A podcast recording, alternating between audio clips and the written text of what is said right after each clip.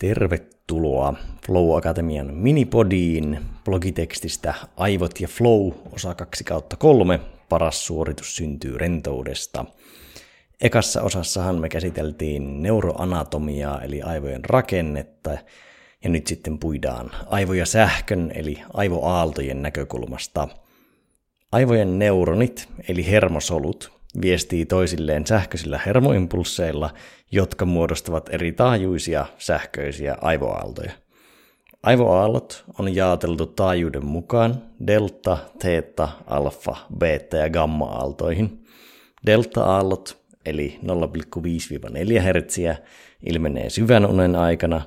Theta-aallot 4-8 Hz liittyy kevyen uneen, syvään meditaatioon – alfa-aallot 8-12 Hz liittyy rentoon ja mahdollisesti ehkä passiiviseen tilaan, kuten vaikka television katseluun.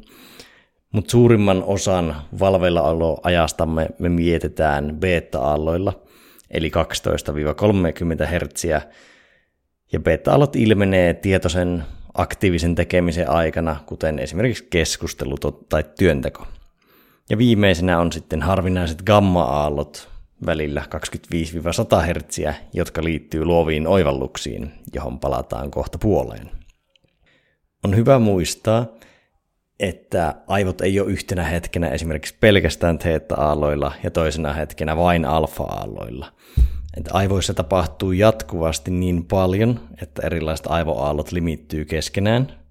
Sillä on kuitenkin merkitystä, mitä aivoaaltoja aivoissamme kullakin hetkellä pääosin esiintyy – pääosin teetta-aalloilla oleva ihminen kokee mielensä levolliseksi, kun taas korkeilla beta-aalloilla oleva stressaantuneeksi. Aivoaallot määrittyy vahvasti ympäristön ja ulkoisten ärsykkeiden kautta, mutta niihin voi kuitenkin vaikuttaa suhtautumisellaan ja toiminnallaan. Esimerkiksi jatkuva kiireen korostaminen ja hetkyily suuntaa aivoja kohti korkeampia beta-aaltoja. Toisin sanoen, jos stressaat tällä hetkellä – stressaat todennäköisemmin kaikista seuraavassakin hetkessä, koska olet ajanut aivosi ylikierroksille. Optimistinen ja sopivan rento elämä asenne taas suuntaa aivoja matalemmille taajuuksille. Lisäksi etenkin keskittymismeditaation on tutkimuksissa havaittu oleva yhteydessä ihmisten kykyyn päästä useammin teetta- ja alfa-aalloille myös arjessa. Yleisesti ottaen aivoista voidaan sanoa, että mitä enemmän niissä muodostuu yhteyksiä toisistaan kaukaisten hermosolujen välille, niin sitä luovempia on ajattelun lopputuotokset. Gamma-aallot on aivoaaltoja, jotka ilmenee juuri näiden kaukaisten uusien aivoyhteyksien aikaan, ja sitä kautta legendaariset heureekka- ja aha-hetket tapahtuukin juuri näiden gamma-aaltojen aikana tai niiden yhteydessä. Ja on teoretisoitu, että koska gamma-aallot tapahtuu vähän niin kuin epäsäännöllisesti, niin ne tapahtuisi, tai on havaittu, että ne tapahtuisivat vain teetta-aaltojen yhteydessä. Ja kun floatilla vie aivoja teetta-aaltojen suuntaan, niin silloin oltaisiin jatkuvasti herkemmillä gamma-aalloille ja sitä kautta myös läpimurtoajatuksille. Ja tämä on mahdollinen yksi selitys sille, miksi flow on niin luovuutta edistävä tila.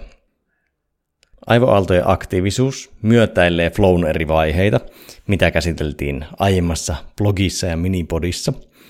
Ponnisteluvaiheessa ilmenee eniten beta-aaltoja, sillä ponnistelu on stressaavaa ja vaatii runsaasti tietoista itsensä haastamista.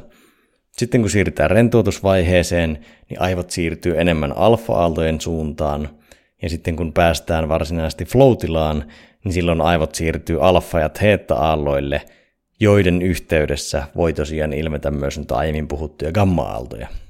Sitten kun ollaan palautumisvaiheessa flowsta, eli käytännössä syvässä unessa, niin silloin ollaan delta-aalloilla. Toki flowsta voi palautua myös päivän aikana, mutta syvempi taiteen kehittyminen ja kokonaisvaltaisempi palautuminen tapahtuu sitten vasta unen aikana. Flow on siinä mielessä poikkeava aktiivisen tekemisen tila, että silloin aivoaallot on beta-aaltojen sijaan pääosin alfa- ja theta-aaltojen rajalla. Ja pääsyynä tähän on aivojen etulohkon toiminnan väheneminen, mitä käsiteltiin viime blogissa kautta minipodissa aivojen aivoanatomiassa. Eli kun aivojen etulohkon toiminta vähenee, niin aivot siirtyy sitä kautta myös rauhallisemmille taajuuksille. Eli jos tarkasteltaisiin pelkästään aivoaaltoja, niin ei välttämättä voisi sanoa, onko se kyseinen tarkasteltava yksilö päiväunilla vai tosi syvässä flow-tilassa laskemassa lumilaudalla jyrkkää rinnettä perässään massiivinen lumivyöry. Ne saattaisi näyttää aivoaalloissa täysin samalta. Samoin kuin aivoanatomiassa, aivoaaltojenkaan tapauksessa korkea aktiivisuus ei ole suoraan yhteydessä huippusuorituskykyyn. Vanha uskomus siitä, että me käytettäisiin normaalisti vain 10 prosenttia aivojen kapasiteetista ja huippusuoritusten aikana enemmän, kääntyy itse asiassa päinvastoin. Useimmissa tapauksissa, lähes aina, huippusuorituksen edellytyksenä on etuaivolohkon vähäinen aktivaatio ja tyynimieli. Eli lähtökohtatilanteessa on parempi ottaa rennosti kuin yrittää höyrytä itseään ylienergiseen tilaan. Palataan minipodeihin ja Aivo- ja Flow-sarjan viimeiseen osaan ensi maanantaina.